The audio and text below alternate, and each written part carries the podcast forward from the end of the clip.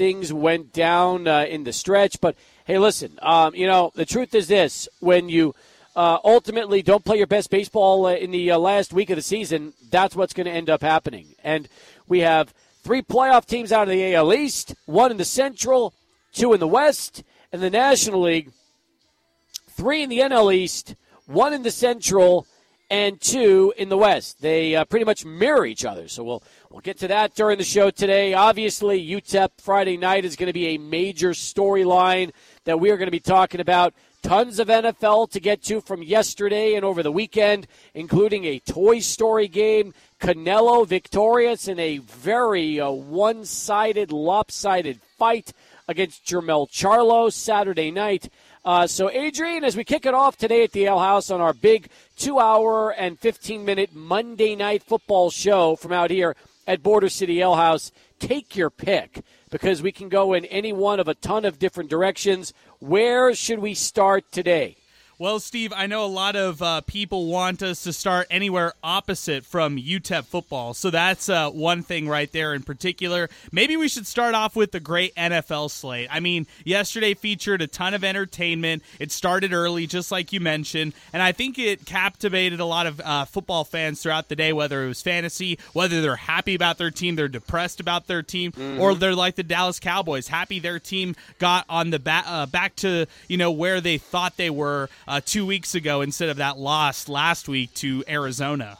Isn't it weird how the Cowboys laid such an egg last week, but their other three games have just been convincing dominations against everybody? Yeah, and I mean, looked at look at yesterday. That's uh, they made the New England Patriots look horrible. I mean, people in Boston right now are questioning is Bill Belichick the right coach right now, uh, forgetting all about all the Super Bowls that he, along with uh, Tom Brady, won with that organization. Well, you said something really interesting, okay? He won with Tom Brady. I feel like the talk about Belichick these last few seasons, really, you know, the last couple, is that maybe Bill Belichick's legacy should take a hit because since Brady retired, they look like a completely different team.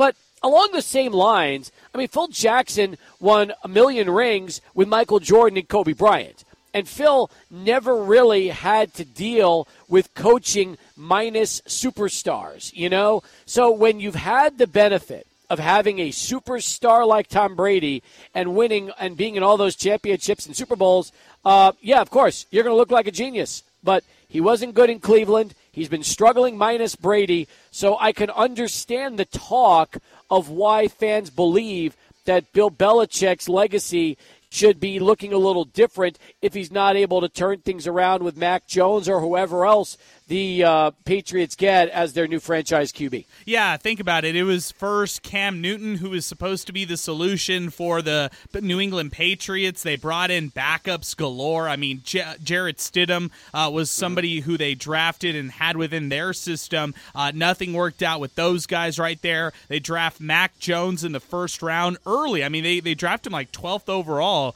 and it just hasn't worked out. I mean, we see a lot of bad quarterbacks week in and week out. We see Desmond Ridder with the Atlanta Falcons, what he can't do. Justin Fields has a lot of question marks still around him. Uh, I'm becoming more of a fan of Sam Howell week in and week out, but still, you might put him in that category along with other quarterbacks like Josh Dobbs. I think Mac Jones is actually low on that list. He's probably right. It, who would you rather have right now, Zach Wilson or Mac Jones? I mean, that's a tough argument right there. Oh, can I pick neither? I mean, look, I know Zach played good yesterday, probably his best game as a pro, but they still lost. And what nobody's talking about is they lost against a Mahomes game that was probably one of his worst games as a pro. So think about that for a minute, okay? You know, we're talking. Everybody on the national media is trying to talk about, you know, it, you know how great Wilson played.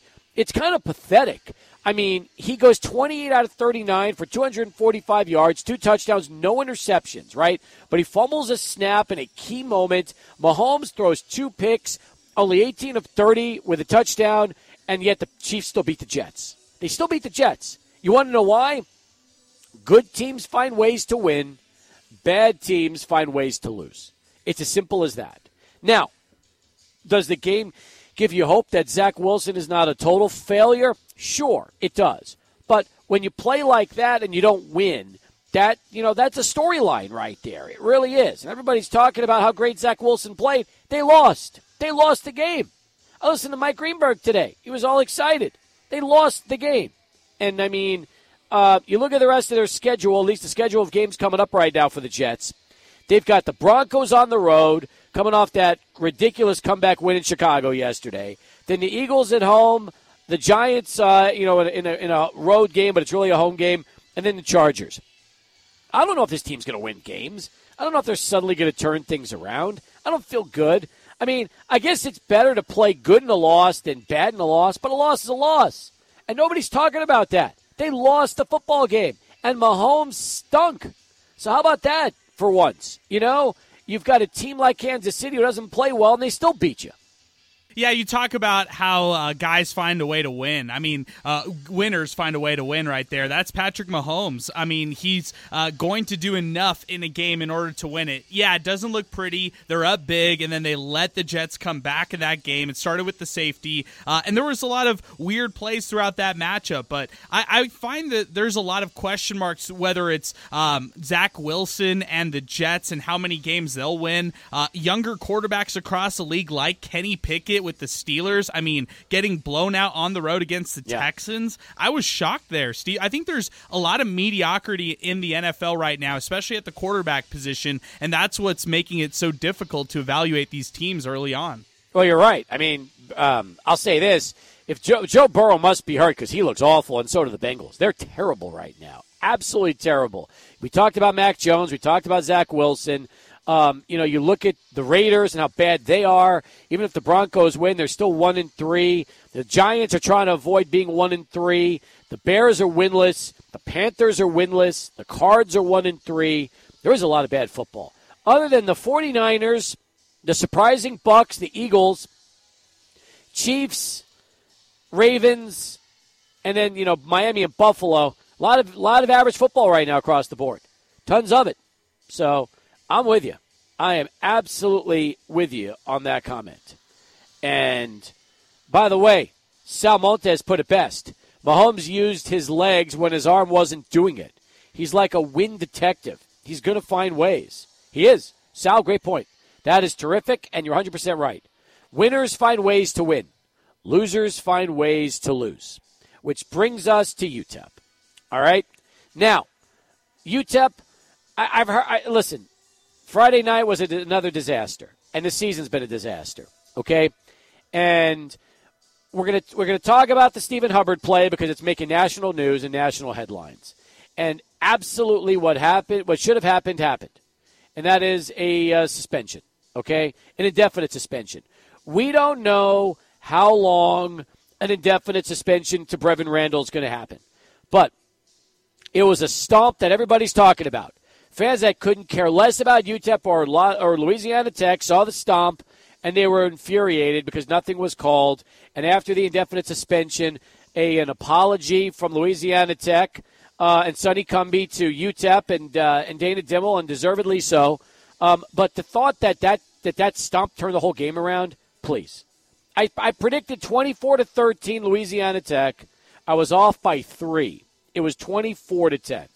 And without Gavin Hardison, who fans have been screaming and yelling to get rid of uh, for the last what uh, few games, this was the uh, this was what would happen.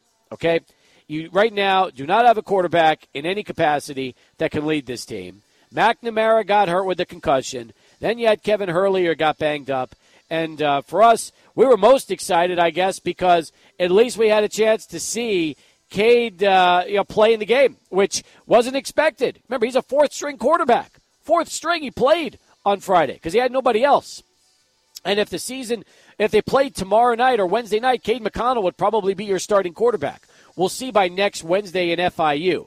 But Adrian, this was bad. Um, nobody was at the game. We knew that was going to be the case. Fans were upset, clamoring for a firing, a resignation, something. That has not happened. Dana Dimel was out on the field today with practice. Um, I don't expect UTEP to do anything until after the season is over, despite what the fans want. Um, I don't believe Dana will be coming back next season. I'll say that much. But right now, uh, the season has just gone from bad to worse, and it's it to me it is hard to fathom that this group is actually one in five. I find that more surprising than anything because given the last two seasons and who's back and the schedule and everything else, uh, there is absolutely no excuse, none, that this football team has won one game against an FCS opponent in their first six games. And to your point about no excuse, I want to bring up the fact that yes, UTEP has injuries across their roster. Look, they they played without uh, Tyrin Smith for the second straight game. I don't expect him to play against Florida International. They played uh, with a uh, without, of course, Gavin Hardison, like we mentioned. On the defensive side, they're three deep on their weak safety position, and they're playing with a guy uh, in Tyler Campbell who's only made appearances in special teams. Tavita Tafuna is not playing anymore on the defensive line. Uh, they're also without some other guys in their two deep on defense, so they're being hit defensively. But I don't want to hear any of those excuses, Steve, because you had an opportunity if you're UTEP to go out and recruit uh, more depth this offseason, and you had more opportunities to add to, to position groups that you thought were thin at other points. They didn't go out and get receivers. They lack in depth right now in their secondary, and even though that Dana Dimel talked over the weekend about how they haven't had fortune for this team. They've had injuries. Look, there's excuses are excuses, and the bottom line is they're not winning games. And until yep. they start winning games, none of those excuses will really matter. I got news for you. Everybody deals with injuries. Everybody deals with injuries. It's part of the game. It's part of sports, you know? And you got to be able to uh, overcome that. You really do. Um, uh, once again, 10 points, no excuse. You can't uh, you, you can't justify it. You can't talk about the no call, the stomp, the injuries, the backup quarterbacks, um, the, the injuries to the running game or to the receivers. Look, you gotta you gotta find a way to do it. You have to. And when they were healthy, they were losing. So now they're injured and they're losing. Well, you know, again, they were healthy against Jacksonville State. That was a loss. They were healthy against Northwestern. That was a loss. I mean, they've had plenty of games where they've been healthy and they haven't been able to win. And again, I, I just I can't believe they're one and five. I just can't. I mean, even if you're the most pessimistic UTEP fan or the biggest, uh, you know, you just you just you know you know that they can't win and you don't believe and all that. Nobody, nobody expected this team to be one and five right now. It's uh, it's it's hard to fathom. It, it really is, and I was at UTEP basketball practice Saturday, and somebody who attended the practice told me that uh, they had heard and were pretty sure that Dana Dimel would not be around on Monday. Well, that's not correct. I just don't feel like uh, you know that they're going to do anything in that regard until after the season is over, and then you'll probably get a release. Um, you know, discussing a potential settlement or buyout, or he won't be back, or something along those lines, because UTEP can't do this for another year. They just can't. They absolutely cannot do this for another season. So, yeah, that's tough. That is really difficult. And, uh, you know, again, I, I, go back to, to this team and, and this storyline, Adrian. And, um, you know, I really was um, thinking that this was going to be a their best year. This was the year that, that uh, Dana Dimel's been waiting for for a lot of reasons. Everything shaped up to be that way. And instead, not only has it not happened, but it's gone the exact opposite direction through the first six games, and that to me is is something that I never would have expected. Yeah, because we're talking about on this team in an individual perspective, a lot of all conference recipients. Look, you look at uh, Dion Hankins; he's an all conference player. Tyrin Smith, all conference uh, player, and you look at that offensive line, veterans all over. They're, four out of the five were starters from last year on their offensive line, and there was just a lot of expectations going going into this season around this group, but they have regressed. They haven't gotten better, they've regressed. And I don't know where you find wins. I don't know what kind of motivation or lack thereof is right now in the locker room. And how do they continue this season? I mean, do they start going young and focus on some of the younger players that they have, or they continue with the older guys and just get them as much reps as possible? Yeah, that's true. That is true. That's that's going to be a big decision for them. Uh, that's going to be a very, very big decision for them. All right, let's start the calls off today with Kurt. He'll be first up. 505 6009, our telephone number. 600 ESPN El Paso out in social media. Easy way to get into the show. Kurt, welcome aboard. Thanks for the call. How you doing, Steve? Hi, Kurt. All right. First of all, uh, this is uh, obviously very, very frustrating to watch this team go through the season with everybody coming back. We all know that. Mm-hmm. And uh, I think there's more to it than what we know in the, in the locker room with the coaches. And maybe the team, the coaches lost the team but uh, everything going on. And uh, I, I heard on the call-in show, I guess, uh, some of these players uh, are some are sitting out. They don't want to play anymore. And uh, we don't know who they are. I mean, I know Tyrin Smith, I know if he's hurt or not, or he's not getting plays to him or something. Like I heard the Arizona game, or there's a lot of players that that are chosen to sit out that don't want to play anymore. So uh, there's just some things in there that that we we don't know what's going on, but it's it's going sure. on. Yeah, there's a lot and, of behind uh, the scenes stuff. I agree with that. And there's a new rule saying that if uh, you don't want to play, you can basically redshirt yourself. That's a uh, that's a new one, but listen, if there's one thing that uh, they're trying to do right now with student athletes, it's give them all the power to do whatever they want. That's just what it comes down to. You know, you don't like the situation you're in, go play someplace else. Uh, you don't, you know, feel that you're getting treated right, then go uh, go play someplace else. You want to just uh, team's not season's not going the way you want it to go. Well, you could just voluntarily redshirt yourself and go find someplace else to play. I mean, that's just that's the reality of what college sports has turned into. They're trying to give the athletes, the student athletes, all the power to do everything and unfortunately, when a team is not playing particularly well, this is the end result of what can happen. Uh, well, I think they're going to go rest of the way, probably one and eleven, and I think something's got to be done. He needs to resign, or something has to be done after that. Don't? What, do you agree? I mean, look, if um, I'll be honest with you, he's under contract for next season. Okay, he's got one year left, and he's making eight fifty his, his contract reads that if they don't go bowling this year, which we all pretty much say is a foregone conclusion, uh, that the university can buy out next year at 65% of his base, which is about $550,000. Um, I do believe that based on the way this season has gone, uh, unless something happens that nobody expects, kind of like the first six games, uh, that they will find a way to reach an agreement and move in a different direction next year. It's just, uh, I, I, know I, I have no knowledge on that. I just don't see this university possibly going through another 10 months um, and, and going into next season like this. I, I don't think there's any chance that happens.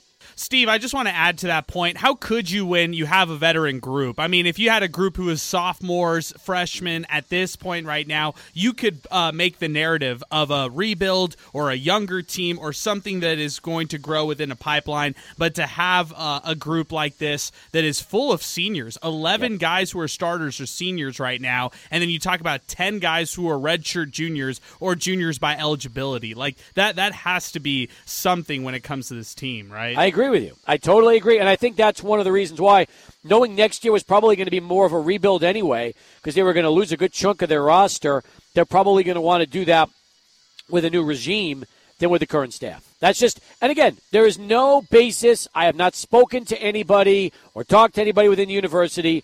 To me, that's just common sense. That's all it is. That's just common sense. I and I know some fans are going to say, "Well, UTEP doesn't have the money to buy him out." Trust me, they'll figure out a way to get it done. They will figure out a way to get it done. So, and that's and it's unfortunate because I never, I, I did not expect that. Absolutely, uh, I don't think anybody did. I really don't.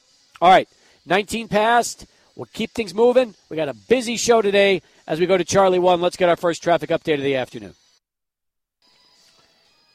All right, 23 past the hour. Back on Sports Talk Live from Border City Ale House, 1506 Lee Trevino.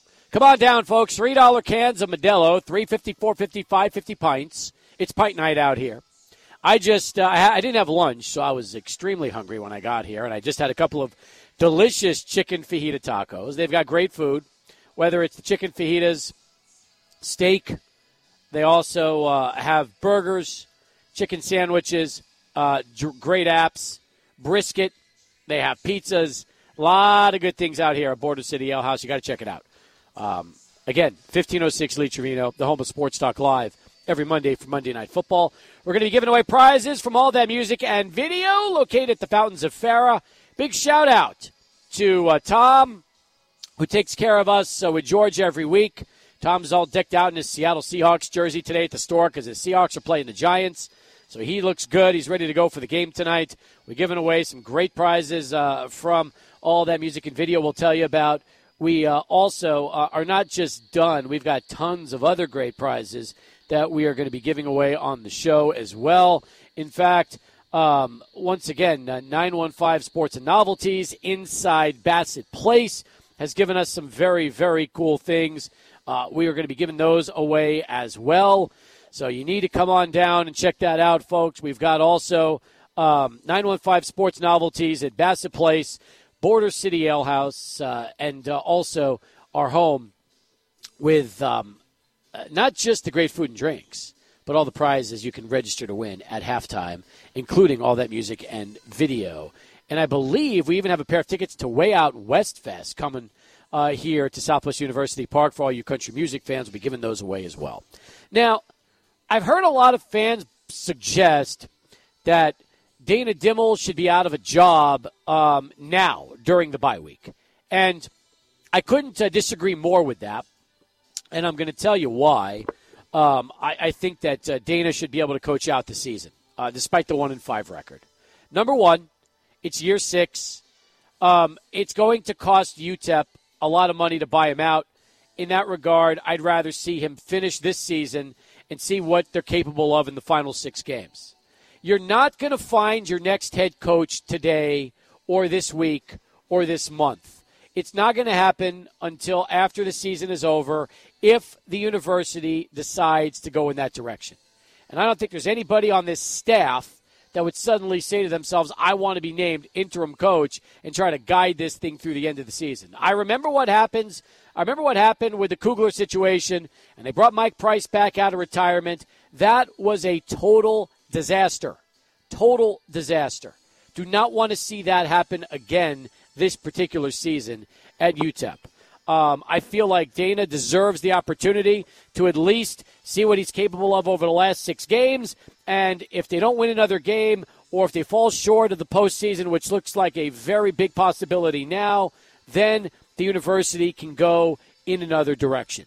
I just don't see anything positive of making a move now, especially since there is nobody on this staff that is screaming out, give them the opportunity to coach this team the rest of the way out, Adrian.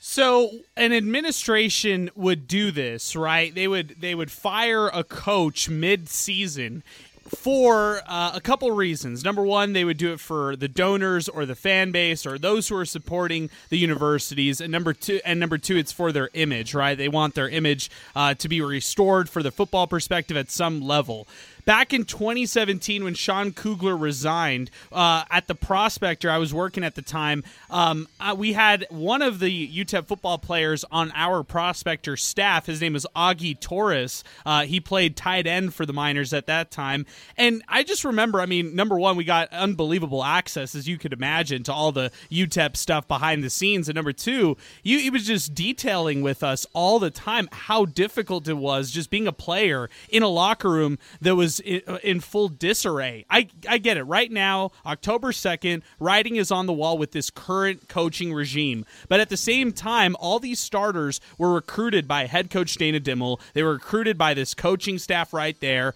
And when you do something like that mid-season, uh, fans just and people from the outside just expect for it to be a jolt uh, in terms of excitement. Like you know, everybody in the locker room is going to rally together. That's not what happens, especially at programs like this with UTEP. Uh, often at that time, coaches lose trust with players, and vice versa. Players can't trust the coaches. I remember back in 2017, Augie Torres said that they were losing trust as a locker room with the administration at UTEP. And you really think about it, that 2017 season when they went 0 12, how far that set the program back. UTEP can't afford that again. There's no three or yep. four year rebuild anymore. There's a one or two year rebuild, in my opinion, nowadays in college football with the transfer portal and NIL and what you could do with that uh, in a college football perspective. Look at Texas State and how they've turned things around so quickly under their uh, young, hot, rising coach in GJ Kinney. So I feel like for UTEP's perspective, they have to wait till the end of the season. And I get it. If you're a fan, you want change now. You just have to be patient if you're a fan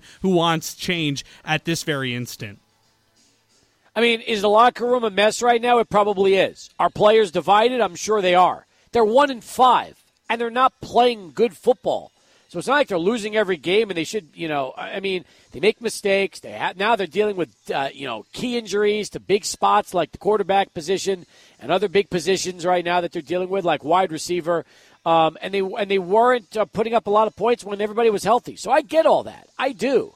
But like I said, um, number one, given the amount of money it's going to cost to get this done, if in if it, that's what ends up happening, uh, it's not exactly like UTEP can come up with cash overnight for contract buyouts for major head coaches. They can't. Now, some believe they can't come up with it at all. I disagree there. I think they will find a way, given the circumstances, if things do not improve, and it sure doesn't look like that's going to happen, to move in another direction. I do believe that's what is that's what's coming. And I've wanted to see how the first half would go before I really talked about this, and I feel like I've seen uh, I haven't seen anything to make me feel like the next six games are going to be any different, Adrian. Maybe they win a handful. Maybe they win one more game. Maybe they win two more games. But three and nine, four and eight, that's that's not going to cut it. And to me, one and five right now with their schedule remaining and how difficult November is going to be anyway, given who they have to play, like Western Kentucky. Heck, New Mexico State's going to be a battle on October the 18th, given that team. I mean, you just don't see wins coming from any place in particular at this point. So if that's what happens, and unfortunately things don't get any better, fans are going to be checked out like they are right, right now anyway, and you just got to hope that you make the right hire when given the opportunity, whenever that is, to bring in someone that can actually do what nobody else has been able to do, and that's leave the program in better shape than when they arrived.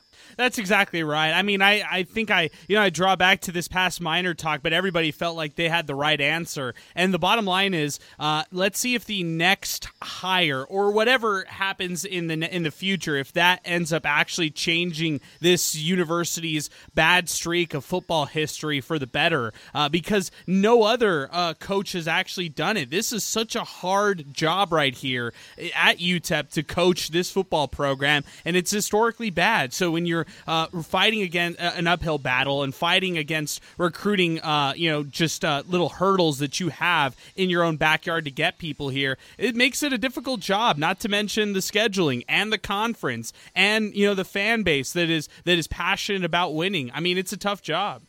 And I'll say this, okay?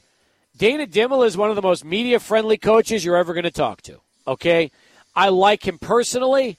Um, I've gotten to know him, his wife, his son. I like the whole family. He's the kind of guy you root for to win because he's a good guy. He really is. He's just, you root for him. But unfortunately, you know, if it doesn't work out, it doesn't work out. As simple as that. And I think a lot of people probably have called in the show have said the same thing. They like Dana. They like they like him as a person. They like, you know, he's everything you'd want the ambassador of your head coaching position to be. But if unfortunately you can't win games with a team like this in a season like this with a schedule like this, given what's happened uh, in the previous few seasons and what's gone on, then you got to look to go in another direction. And, and and it's just as simple as that. As tough as that is, because he's such a likable guy. Hey, um, it's all about winning football games, turning your program around, making money for the athletic department, and taking the next step. And Adrian, they're going backwards instead of forwards. And to your point about him being likable, I mean, that's why uh, you know people like us trusted his evaluation of his own team, saying that this was going to be a high, uh, you know, a good a good team. There were high expectations, but they were justified and all that kind of stuff. And the fans roll their eyes because they hear Dana Dimel after games talking about how there's missed opportunities, and you know he liked how they play at some points, but uh, you know it, it was just the, because they went down fourteen nothing against La Tech. That's the reason they lost and they felt like they should have won that game. You know, that's where fans start to roll their eyes. And I understand that point, but at the same time, I, I really agree. He's a great person, and that's why I think for some out there, it'll be difficult to see this program kind of uh, fall into d- disarray. I mean, right now, they're irrelevant. They're one of the worst teams in college football across the country, and that's just a reality they have to live with. You're right. All right, 33 past the hour. We've got lines available if you want to chime in. You can get into the show at 505 6009. That's 505 6009. You can also uh, get us on uh, Twitter or X at 600 ESPN El Paso. That's at 600 ESPN El Paso. More comments coming up, but first, here's Adrian with his Sports Center update. Very much. Once again, 505 6009. That is our telephone number to get through to the program. And uh, also 600 ESPN El Paso if you would like to comment. Um, I'm looking at some of the comments coming in. This comes from uh, Poncho. I think Coach Dimel has lost most of the players, maybe because he has favorites like Hardison, or uh, maybe there are other reasons, but his speeches don't seem to be working. Also, why continue to run your third quarterback down the middle when the first two are hurt? Uh, Chad Middleton, common sense. And UTEP is like oil and water, Steve.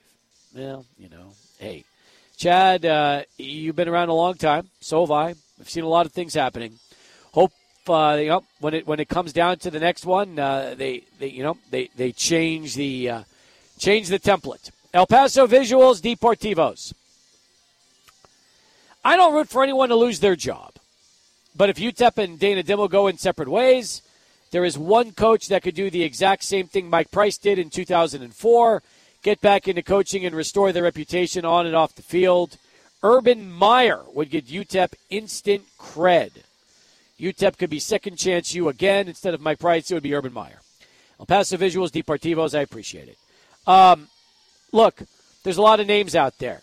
You could throw Urban Meyer if you really wanted to take a chance and not care what anybody said about you. Um, you could also uh, bring in others that um, have also had their own issues, whether it's um, you know the the players um, you know getting in trouble with um, the NCAA or the university. I mean, I'm thinking about, um, well, let's put it this way. You know, you look at Art Briles. There's another one, right? We've talked about that. Remember what happened with him? A lot of problems there. Look, I, I don't want to. I'm not going to keep repeating this because number one, nothing's happened, and Dana Dimel's their head coach. So really, as far as I'm concerned, until they make a move, there's no sense going in this direction and start bringing up suggestions. However, I will say this whoever they go with, my dream is to ultimately hire somebody young, up and coming, who is not going to stay, is going to leave in three or years or so. And when he takes another job at a Power Five school as a head coach, this university is in a much better position than when that individual arrived. I would love to see football become a stepping stone like basketball was after Don Haskins arrived. Because you think about it, and I know it didn't work out well for Jason Rabedeaux taking over for the Bear towards the end, but after Rabs, you had um, you know coaches like Billy Gillispie, Doc Sadler, Tony Barbee, young up and coming assistants who were thought to be head coaches on the rise. That's really what it was, and I'm hoping football goes in that direction because the last time they really went there was Bob Stull. He was at UMass. He was young. He was unproven at the bigger levels, and he came here and he won. And then he left. And he parlayed this into Missouri, which was a really good job. In fact, he's the only he, he is the only coach since Bobby Dobbs who has ever left UTEP for a better head coaching job in football. Think about that, Adrian. 50 years. 50 years. And there has only been one head coach who has ever been here left when they're on top and parlayed it into a P5 job. And that's Bob Stull. Yeah, it shows you also how coaches here at UTEP they unfortunately, this is where their careers go down, and uh, that's a sad thing. But it's not just uh, you know Dana Dimel, Sean Kugler. You can uh, look years and years and years back. This is a bad program, and uh, that's what they're trying to look for right now. Somebody who's going to help restore this program. Uh, somebody who's going to turn this program into a winner. I agree with you. It's way too early. We're talking October second right now. You talk to us in two months or a month and a half from now. Then there's names that start to be popping up. Then there's names of coaches who are maybe offensive coordinators at a Power Five school, or maybe a trendy coach out of a Group of Five school, or something like that. Those, uh, but it, to talk about any of the candidates October second to throw no. Urban Meyer out there, I think that's far fetched. It's not fair to Dana. It really isn't. No. I mean, he's still the head coach on this team right now, and you're not going to start. Look, when the time comes, when it is, we'll have lists of coaches. We'll go in that direction. But it's not there yet. It's not time. And by the way, he took a program that was um, that was winless at rock bottom, built them into a seven-win team in year three. Was it year three or year four? Uh, that well, are you counting the COVID year? Because after the two one and eleven seasons and the three and five season, that's when they went to the bowl game. Right. So that was year four. Correct. Right. Yes. Year four. So seven wins in year four, five last year. So twelve wins in the last two years. You know, you tell most UTEP football fans that your football team has won twelve games in the last two years, and you would think that this year would be positive. Heck, that poll we took on Twitter, how many people were projecting? you know, big, like six or more wins. Like 70% of you were. We all thought that was the case. Just didn't happen. So, you know, everything was set up for. It just went, unfortunately, in the wrong direction. That's, you know, the only thing you can say. So, and it's too bad. It really is. And if it's going to be, um, you know, someone else after that, I'm really hoping they buck the trend and they don't go in the same kind of directions they've gone I'm hoping they try something else. But until then, no reason talking about it because Dana Dimel's their head coach, and they've got a game a week from Wednesday on the road against FIU. And hopefully that's the start of something that could try to turn this thing around before it's too late. We'll have to wait and see. 505 6009, that's our telephone number as we continue here on the program. Come back with more in a moment. Sports Talk Live, Border City Ale House, 1506 Lee Trevino on 600 ESPN El Paso. Back here on Sports Talk as we continue 505 6009. That is our telephone number. This poll is uh, just up uh, three minutes ago, and here we go. What do you think UTEP football should do at this point of the season at 1 and 5? We have three choices. One, fire Dana Dimel now. Two, wait until the season's over. Three, be patient. Wait for 2024. 2024. 11 votes are in. You can choose one of those three options. Now up to 14 votes. It's going to get interesting. What do you do? Wait till the season's over? Do it now? Or be patient and wait for 2024? You can vote at 600 ESPN El Paso on Twitter or X and uh, be ready to go. We will keep you up to date on this particular poll question throughout the course of the show. Adrian, I have a feeling that when it's all said and done, wait until the season's over and fire Dana Dimel now are going to be pretty split as the number two choices.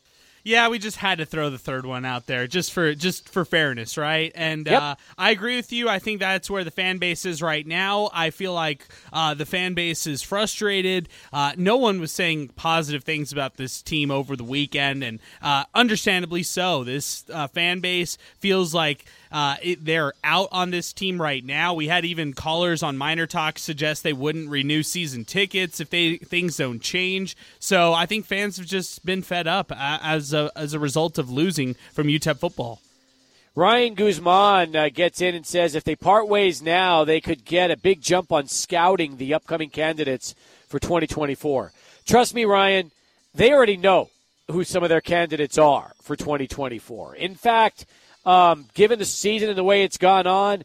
And I and I heard this years ago from Mack Rhoades when he was in El Paso working under Bob Stull.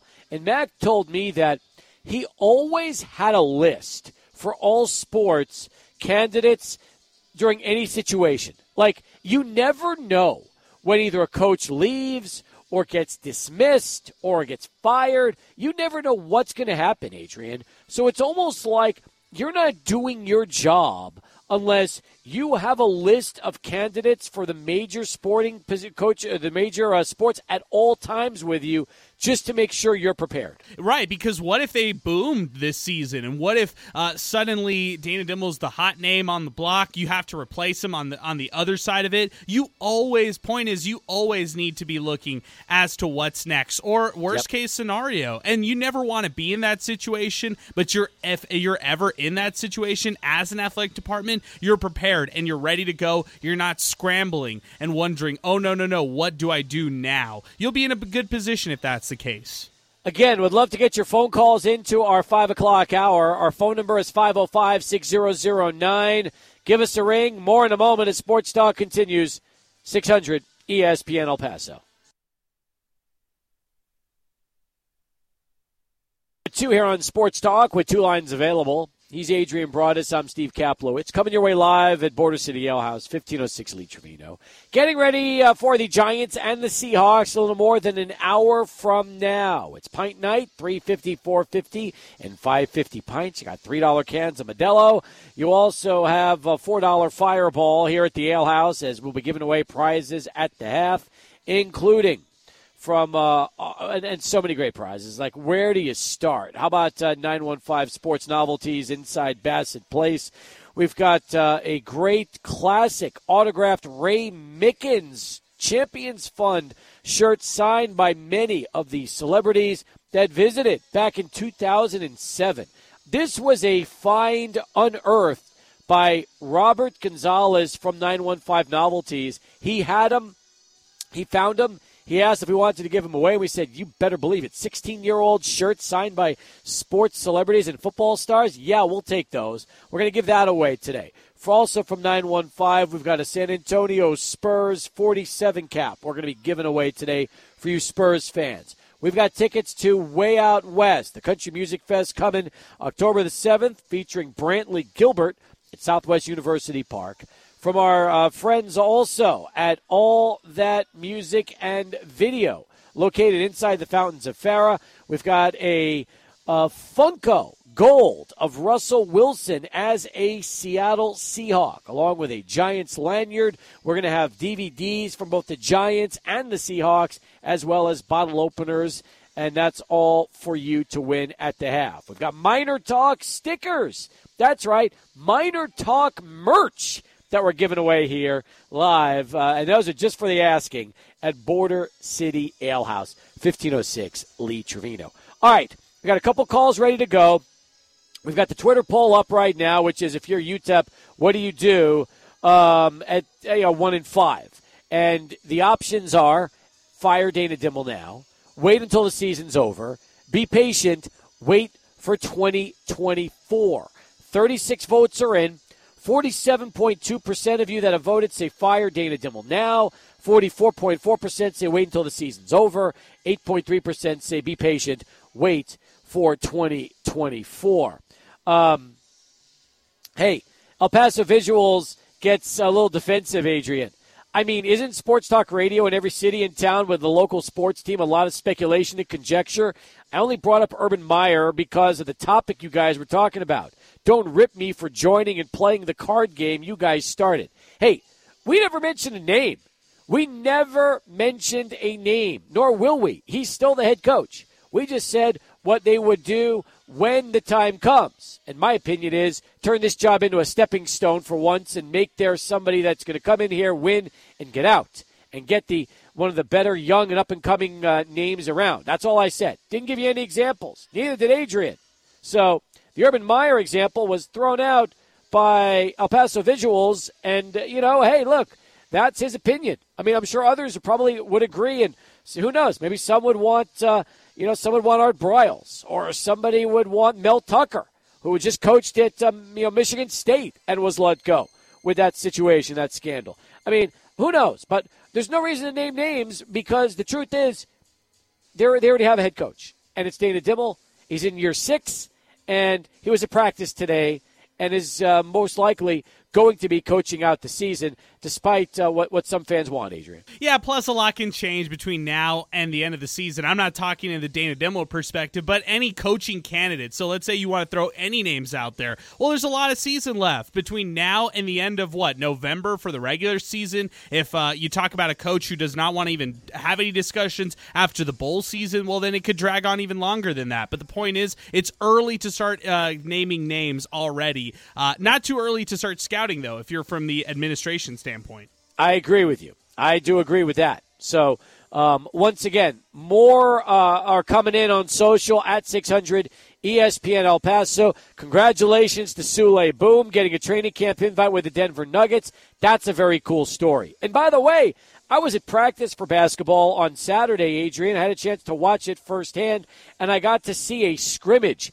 that lasted about 45 minutes to an hour and that was also something I, I, really enjoyed seeing for the first time. That's awesome. I know that you wanted to get out there to watch practice. What were your first impressions on the high schoolers? Because those are the guys, the high school freshmen, like the true freshmen, Trey Horton, uh, David Terrell, Babacar, and Bengi. What were your first impressions on those guys? Those are, I guess, the guys who I found pretty interesting. I think that uh, you know I don't expect to see a lot of Babacar anytime soon. I think he'll probably redshirt. He is enormous. I know he's not listed on the roster, but he's there, and he is a big, big boy. And I think that you know as he gets more comfortable, hey, uh, you can't coach size, and when you got a seven footer on your team, that makes things interesting.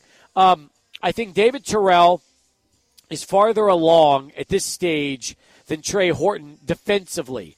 And I think that that could be the key for him to getting more opportunities early on. He's also 6'4", looks very good with the basketball. He was in pra- he was at the gym an hour before practice started because I got my times wrong, so I showed up at 9, and they didn't start working out till 10. And when I got there at 9 o'clock, he was already with Eddie working on his shooting and working on his offense. And what I've been told is he's a gym rat and basically is in the gym every single day working on his game. That's great news. I think Trey Horton might be the more polished shooter, but you're right. Yep. The guy who has more of a path to playing this year, maybe it's David Terrell when it's all said and done. I think it's early for all those guys. Now, did Zid Powell and Corey Camper Jr. jump off the page to you as far as newcomers go? Um, Zid had been out for a little while with mono, so he was back. But watching Zid play, I could see the mean streak. I can see the experience. I like that. Um, I liked Corey Camper Jr. a lot. I thought that it was fun to watch some of the matchups. I mean, you know, whether it was Camper uh, guarding Trey Hardy, I like that. I like Terrell also in some of those matchups there. Um, I also noticed the kind of shape some of these guys are in. Calvin Solomon looked good physically. Same thing for Derek Hamilton, who's dropped 30 pounds. John Dos Anjos looks much leaner than he was last year. It seems like a lot of these guys, and so does Kevin Kalu, who, by the way, didn't seem nearly as passive in practice as maybe some people have seen him during uh, the last couple of years in games. He seems like someone who wants to just have a much larger role and take control of a basketball game uh, down low. So I think some of those things were good to see. And remember, they're only a week into workout, so we're going to have a lot more to watch before their first exhibition game later this month. But yeah, I, I, definitely liked what I had a chance to see from this team. I like Elijah Jones. He's six eight. He's bigger than uh, Sibley in terms of size. He's just built better. Um, I think Frazier looks good, and he might have a, a nice year this year. So um, you know, how many games are they going to win? I couldn't tell you after watching one, two, uh, you know, hour and a half practice. But I feel like it's a little bit of a different makeup. I think they're bigger, they're more athletic. They seem to also the intensity level was already up at a level I liked. They're hungry, and I, I feel like you know this this just a little bit of a different team compared to what we saw last year.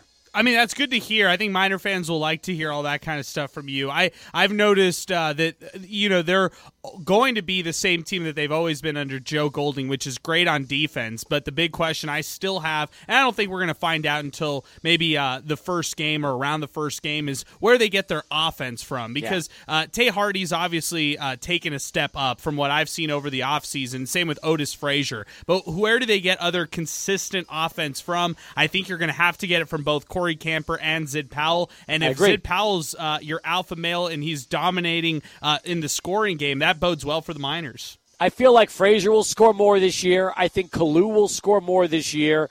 If Hamilton can stay on the court, I think he will score. But I agree with you in the sense that um, Camper, Powell, and I think Dos Anjos will score points. Um, I think those are some of the guys that can that you can ask to get in involved in some of this, and you know that that makes me feel pretty good. And I think they'll be a better shooting team. I'll say this: when I went last year to practice, right out of the gate, the first thing I told you was they can't shoot.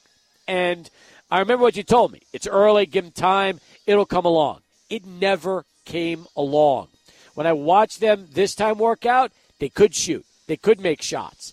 And that's a and that goes a long way in your first impression, not seeing a team that's building a house by throwing brick after brick up there, but instead watching a team that could work the ball around, play good defense, make shots, hopefully that stays true to form this year. Yeah, and that should stay. That should hold true, obviously, when when you're talking about the season itself. So those are all good signs. I mean, you don't actually. We saw the red flag with UTEP football. Where are they going to get uh, their offense from? Well, it'll come along. It'll come along. Well, nothing's really come along, and you still saw it in basketball there as well. Like the coaching staff. Oh, yeah, they're they're going to come along with their offense. So the shots will start falling, and they never did last year. So the fact right. that those shots are starting to fall early on to the off season, uh, into training camp and uh, they were falling in the offseason. That's a good sign. That means that they're taking the steps up for guys that they needed to develop over the system. Let's go to the phones. We got two calls ready to go, one line available. 505 6009. That's our telephone number live from Border City Ale House, 1506 Lee Trevino. Getting ready for the Giants and Seahawks about an hour from now. Dan, you're first up this hour. Thanks for the call. Well, thank you for taking it, Steve. Um, you know, Steve, uh, well, let me ask you this. Uh, yes. This is not Dimel's last year, right? He still has one more year in his contract? Correct. He's still under contract for 2024. That is correct. Okay, well, you know what's going to happen? The miners will not fire him. They'll give him his last year simply because economics, unless they're really. Well, if they continue to stink it up, they, they, they will have to eat it. And, and I'll tell you what I'm angry at. I, you know, I defended Dimmel. I mean, even in the first game when he threw the third down, the third down in the red zone and threw for the end zone, I would have done the same thing. Like I said, uh, you know, the following day when I called. Yeah. Uh, but I'll tell you one thing. Uh, I just can't believe what he sees in Hardison. He has put his future, his his life in this kid, and this kid is a D1 athlete. Don't get me wrong, but he's not a D1 starter. And what the pros see in him, yeah, the cannon of an arm, 60, you know, 60 yards in the air. Not too many people can do that, okay? But his decision is poor, uh, and basically, uh, and you saw what happened. He gets hurt. Now, Demo has not never bothered to bring another quarterback along, or even, maybe not even give him reps in practice. And that's why, if this guy does not get back into the game and play even a mediocre game, the Miners are going to stink.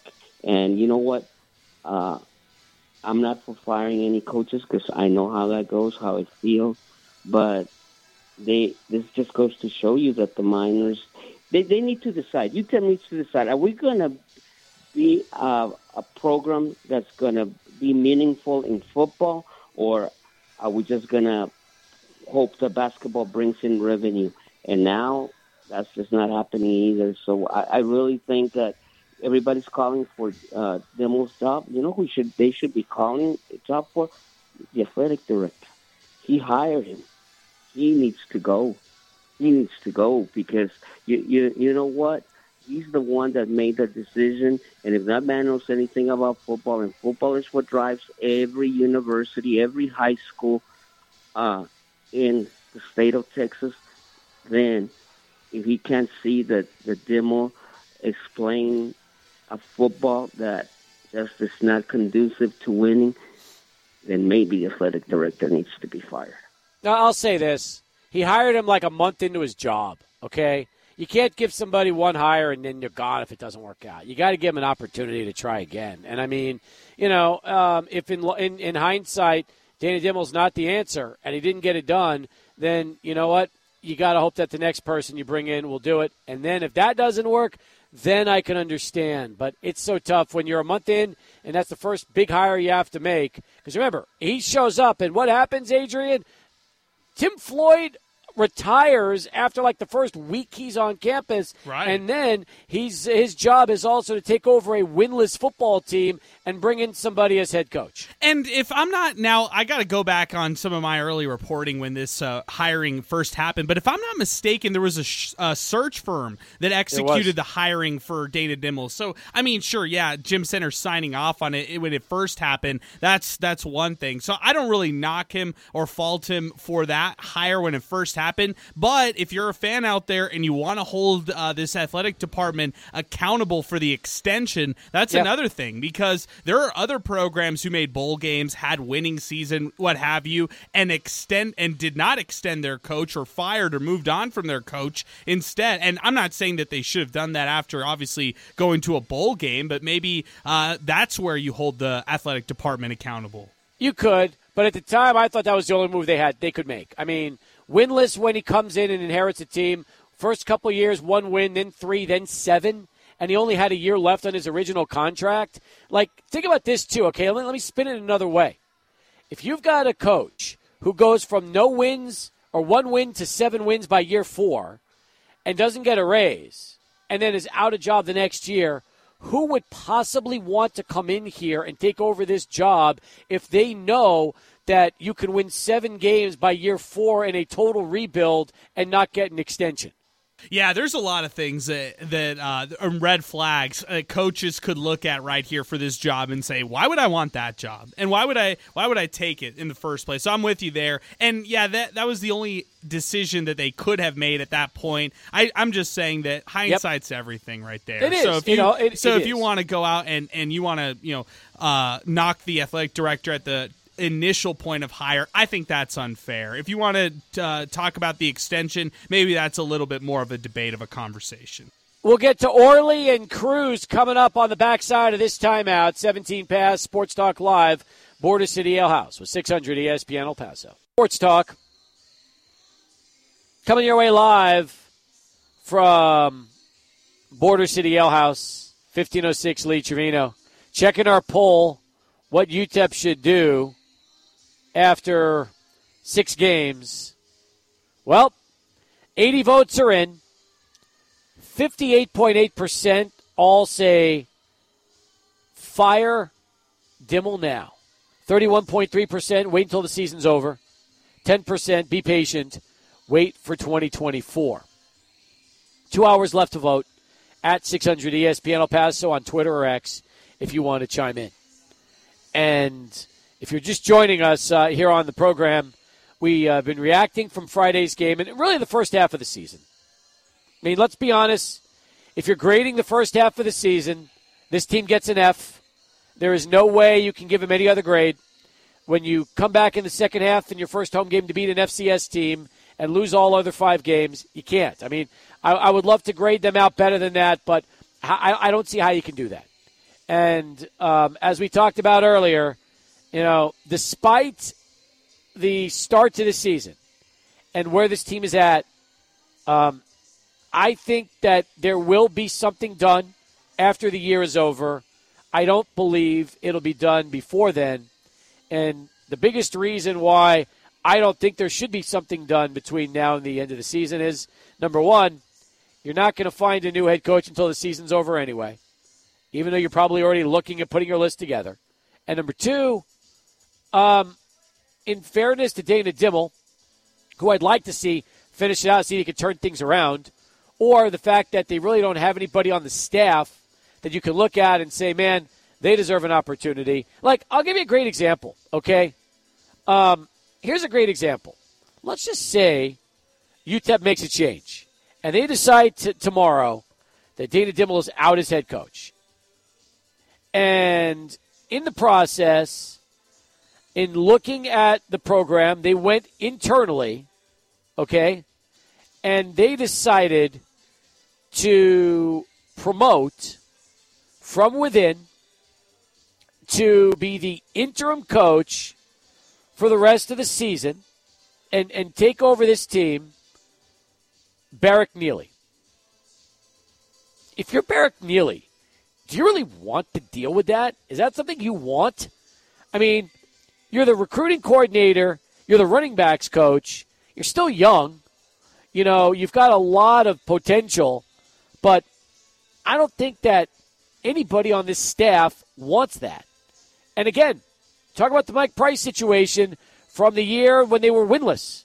And Mike came out of retirement, which turned out to be one of the worst moves you could have ever made. And that team was leaderless the last seven, eight games. It was a dumpster fire. And you know what? all these players stayed on the roster because of Dana Dimel and, and, and his relationship with the team. And if there are if if it's unrest right now, imagine what will happen if suddenly they their head coach is gone and the season continues to go south. Then it's just a total disaster. At least give the guy an opportunity. See if he can try to resurrect things. Knowing that if it doesn't get any better, they're going to be looking anyway after the season's over, Adrian. So that's that's that's just kind of where I'm at on this whole thing. I I, I believe that um, they should you know stick with Dimel as their head coach, and if things don't improve, then they could look at going in a different direction when the season's over.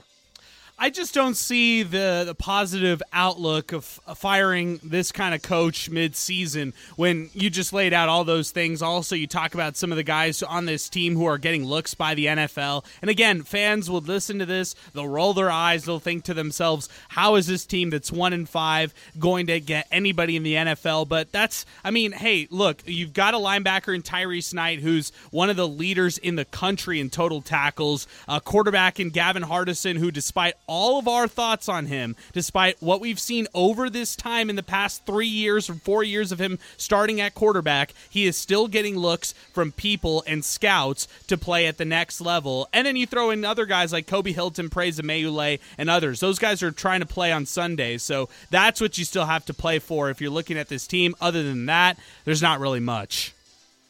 All right, let's go to the phones. 505 6009 Orly is first up. Orly, thanks for the call. Well, we had a 0 and 12 team had Will Hernandez. That's you can yeah, still get second round pick, by the way. Who was yeah. I think what was he uh, first or second overall that year by the Giants? Second overall by the Giants. Yeah, in the second round. That's right. In the second round, so you can you can get a, a draft pick. Of course. Uh, first of all, uh, it's a t- I'm tired. I mean, I, I have supported. I go out there every game, and I'm, I'm tired. Um, once they got down 14 on, on Friday night, you knew the game was over. The game was over. This is not a team that's going to be built to come back. Um, you let him, yeah, he got another year. I think he won't come back. I think they'll make some kind of deal and buy him out.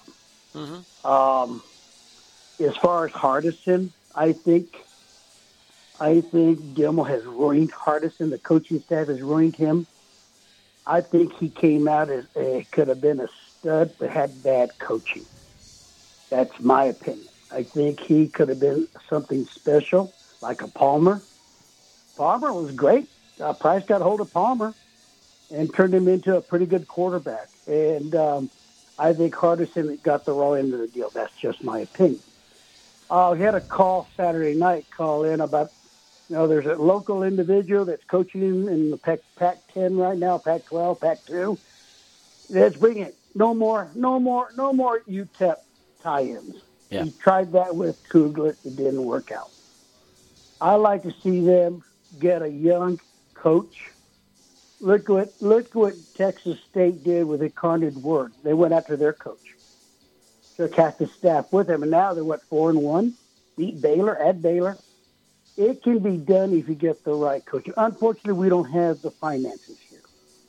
So we're going to have to be very selective with who we get, and we have to. And I do not blame Senters for this. You're right. He was only here for a month, and he was put in a bad situation. So it's not him. I just think no more retreads. I'm tired of the retreads. Uh, we need. To I agree. Yeah, I, I'm tired, and I'm tired of saying we got to start and build a foundation.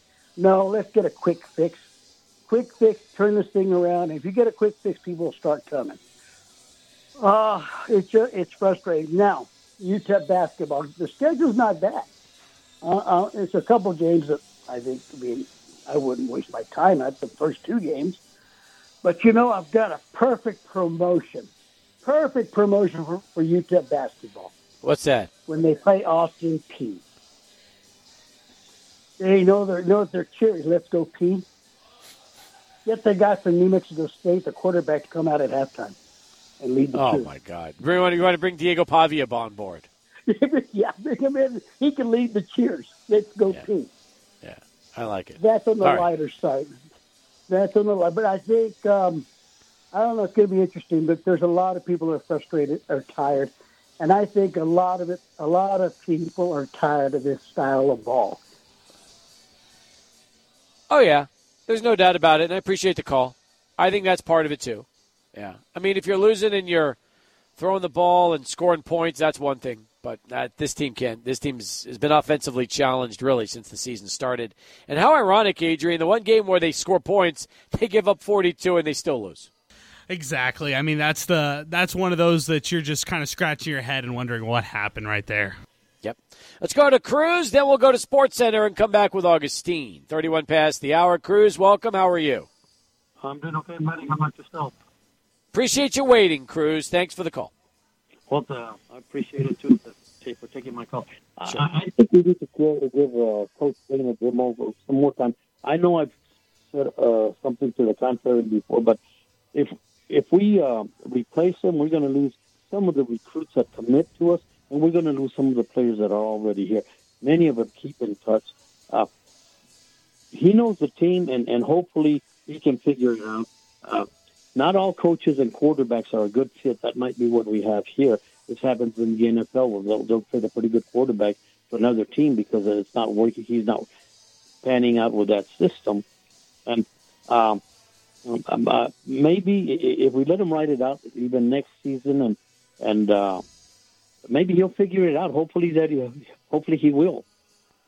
Cruz, let me say this, okay? When you bring up the quarterbacks in the system, if you're the head coach and you are now into year four of this quarterback being your starting quarterback, you would hope that you would have realized a lot sooner than now that maybe he wouldn't be the right quarterback for his system. I feel like Dana has always believed that Gavin, if given the keys to the sh- uh, to the car, could can take this thing and run with it since the beginning. I think the key is also this: his first year when he was flourishing as a starting quarterback, he had Jacob Cowing and Justin Garrett. I mean, that was a terrific one-two punch of receivers. And I know Tyrin Smith had the thousand yard season last year, but the truth is, you know, when Gavin was winning seven games, he was throwing the ball up, and guys were bringing it down, making plays. And doesn't have that right now. And yeah. he hasn't added any running aspect to his game. Like, if Gavin decided, you know what, I'm going to be more of a running quarterback this year, and instead of waiting around in the pocket for things to open up, I'm just going to take off when given opportunities and run with the ball, then, you know, then all of a sudden he'd be more of the Dana Dimel style of quarterback. But the truth is, is that if Dana's never brought in another D1 transfer to really compete for the job, and he's always given the job to Gavin and, and kind of hung in there with him, then if it doesn't work out and the Miners lose and Gavin doesn't get any better, then ultimately your coach is putting his own job on the line with a quarterback. He's betting his job on Gavin Hardison. And if that doesn't work out, then you know what? You're not going to be you're not going to be the head coach. It's as simple as that. So that's the gamble you take as the coach. You know, you you love your quarterback, you want it to work, but if you don't really bring in anybody else to try to take his job and it doesn't pan out, then oh, ultimately you could be out when it's all said and done. Yeah, I was going to add that too. You beat me to the. Uh, we we have to look at the team as well. Uh, um, support team, and uh, you know we can't put it all on the coach. How how well did this the players prepare for the season, and uh, they're also, you know, not performing at the level that they have in the past. So, uh, some, something like that you can't really just figure out. If they didn't prepare properly, they didn't prepare themselves properly, then uh, Coach Coach Dana Dimel really has that against them because they're not yeah. where they should be. Exactly right. Exactly right, Cruz. I appreciate the call. You're right. The players don't get it done, then the buck has to start someplace, and it usually goes at the coach if the players don't get it done. He's the one that recruits him. They're the ones that coach him. So you're 100% correct there. 35 past. Let's go back to Adrian for Sports Center. Then we'll get to Augustine as we continue. Adrian, thank you very much. We're live, Border City Ale House, 1506 Lee Trevino. Giants, Seahawks. Come down tonight and watch Monday Night Football with us as we continue here on the show. Let's get right back to it. Phone calls continue with Augustine, who's next up. Augustine, what's going on? Hey, Steve, it's funny that on the radio there's this weather thing going on. I come in and uh, and nobody's going to be able to hear my opinion Thank on goodness. UTEP football. We uh, we purposely planned that, and we knew that with the weather happening, we had to bring you on rather than take a commercial break. So anyway, yes. No, but um, but Steve, I wanted to touch on something different than UTEP football because I think everybody's eyes are open. Um, was it on the Brevin Randle thing? Was it a correct thing to suspend him indefinitely? Yes. And- oh, yes. Okay. I mean, he stepped on a player's head and neck. I mean, and did it maliciously. There is no. Of course, it's it's the proper. What, what would you have done? No, I, I, I you know, um, you know, a lot of people are saying that um, that um, that it was just a one-time thing. That it's not his character. You know, the whole song and dance. But I've you know, not heard uh, that from anybody, Augustine. I have looked on social media, and thousands of people that don't even care about UTEP or Louisiana Tech have all said the same thing. It's a disgusting act, and he should either be kicked off the program or punished. Yeah, no, that that I agree with. Uh, the the thing, it's a tough thing for somebody to be, you know, one moment to define your to Well- define your um, to define your career. Uh, Brevin Randle just issued this statement. Okay, this came out uh, within the hour. Let me read this for you. I want to apologize and take full accountability for my action towards Stephen Hubbard and the UTEP football program. I am aware that my action was unacceptable and does not align with what Louisiana Tech or I stand for. Although one play does not define me as a person or a player, I take this as a lesson to learn from and hope others can learn from me because I will never condone behavior of this matter. I hope this finds your heart well as I plan to use my time away from the game I love to reflect on how I have impacted Stephen, my university, team, and family. It was nicely written for him, yes. Yes, exactly. It sounds like the same kind of release from other athletes that have been guilty, maybe not the same things, but of something along the similar lines. It's very much in line with that. So, yes. And by the way, Yep. does not mention if he tried to reach out to Stephen and apologize uh, personally or if it was just handled like this. I don't. I mean, Adrian, did you hear anything at all about Brevin Randle reaching out to Stephen Hubbard either after the game or by phone to apologize? I didn't hear anything about that. Uh, to be honest with you, I've also just saw, uh, seen this uh, release for the first time. Uh, the AD stepped in quick on it. Conference USA was not going to step in on it. All they issued was an apology on the call or lack thereof, and that was really it. That's all we saw Yeah. after the fact. Agreed. situation. It's a tough situation, Steve. And and one more thing, a uh, and, and and this and this one hurts. It really hurts. Damn you, Cowboys! Damn you. Have a great day, Steve. All right. Thanks for the call. 20 in front of 6 right now as uh, we continue here on Sports Talk. 505 6009. Paul Reynoso gets into the program at 600 ESPN El Paso. For us UTEP fans, we just uh, have to endure the suffering for the rest of the year. Changes will come, and eventually there will be a light at the end of the tunnel. Thank you, Paul for getting in on that as well. Um, anyway, you want in at 600 ESPN El Paso, 505 6009, our telephone number as we continue here on Sports Talk. We're coming your way live, Border City Ale House, 1506 Lee Trevino, continuing right up to kickoff. Giants and Seahawks happening here with 600 ESPN El Paso. 12 in front of 6. Little runaway for you, Bon Jovi fans. The old Bon Jovi fans. Seattle the Giants getting ready to play. We're getting ready out here at Border City Ale House with prizes, including tickets to go to uh, the Way Out West Country Music Festival Saturday, October 7th at Southwest University Park, featuring Brantley Gilbert. Also, a, uh couple of uh, Giants and Seahawks DVDs, a Russell Wilson Premium Gold Funko, Giants lanyard, and a couple of uh, bottle openers, courtesy of our friends at All That Music and Video inside the Fountains of Farah and 915 Sports and Novelties inside Bassett Place, giving us a classic Ray Mickens 2007 Champions Fund signed t shirt along with a San Antonio Spurs uh, ball cap. Again, you want to win those and get these free Miner Talk stickers, you got to join us out here at Border City Ale House. All right, let's keep moving along. Luis is joining us next. The Sports Talk continues. Luis, how are you? Doing good, good, doing good, Steve. Great show, by the way. Uh, Thank you, I've been Luis. there at the house when you're there. Even better live.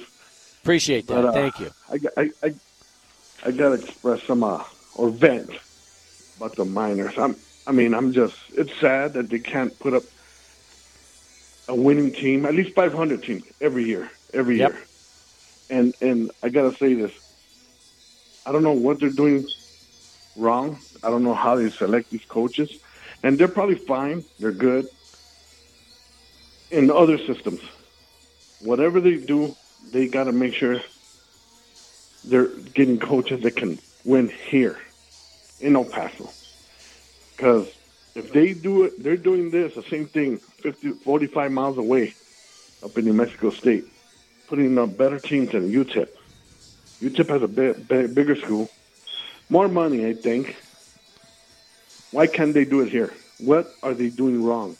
Do they need to go up there and and I, I, as much as I hate to say it, because I don't like the Aggies, to go and learn from them? Really? What do they need to do? I mean, somebody's got to light a fire under these people, get it right, you know a little more emphasis in the football team because it does bring them money.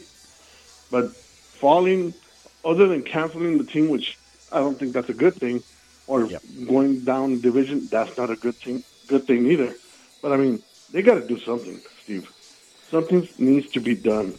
Too long has this city been supporting UTEP, and what have we gotten in return, other than hats, uh, slogans, funny slogans, good slogans? Come on, stop wasting the time. This is time. People, generations have gone, come and gone, without seeing winning teams. Decades. Come on, it's time.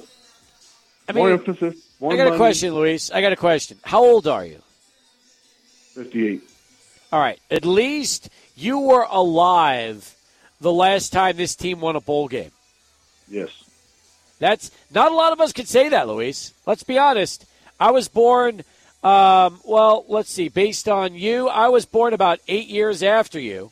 So I, I missed it by six years. We moved here in 78. So, you know, it was 11 years after their last bowl win. But the fact is, yeah, I mean, you were two years old. Think about that, Luis. You're 58, which means you were still in diapers the last time UTEP won a bowl game. And you're right.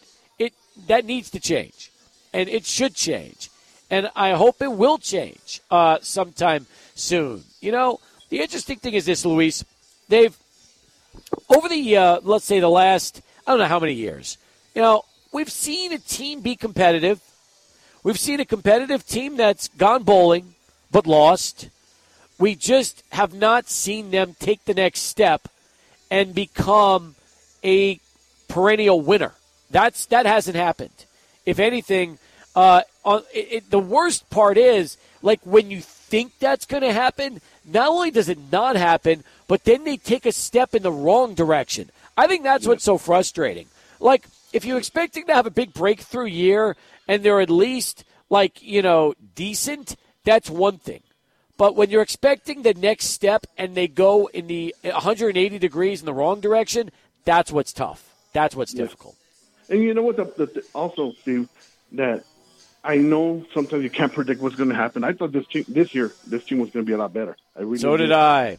so And, did I. it's disappointing, Steve, that Yep. that that they in the beginning of the season when they start selling the tickets and come on and this and that and everybody buys into it. Hey, we are buying into it for a reason. We don't even know what the team is going to be like. We're buying into it all faith, right? Yep. All faith, based on faith. See what what they're going to do, and guess what happens? They let you down again.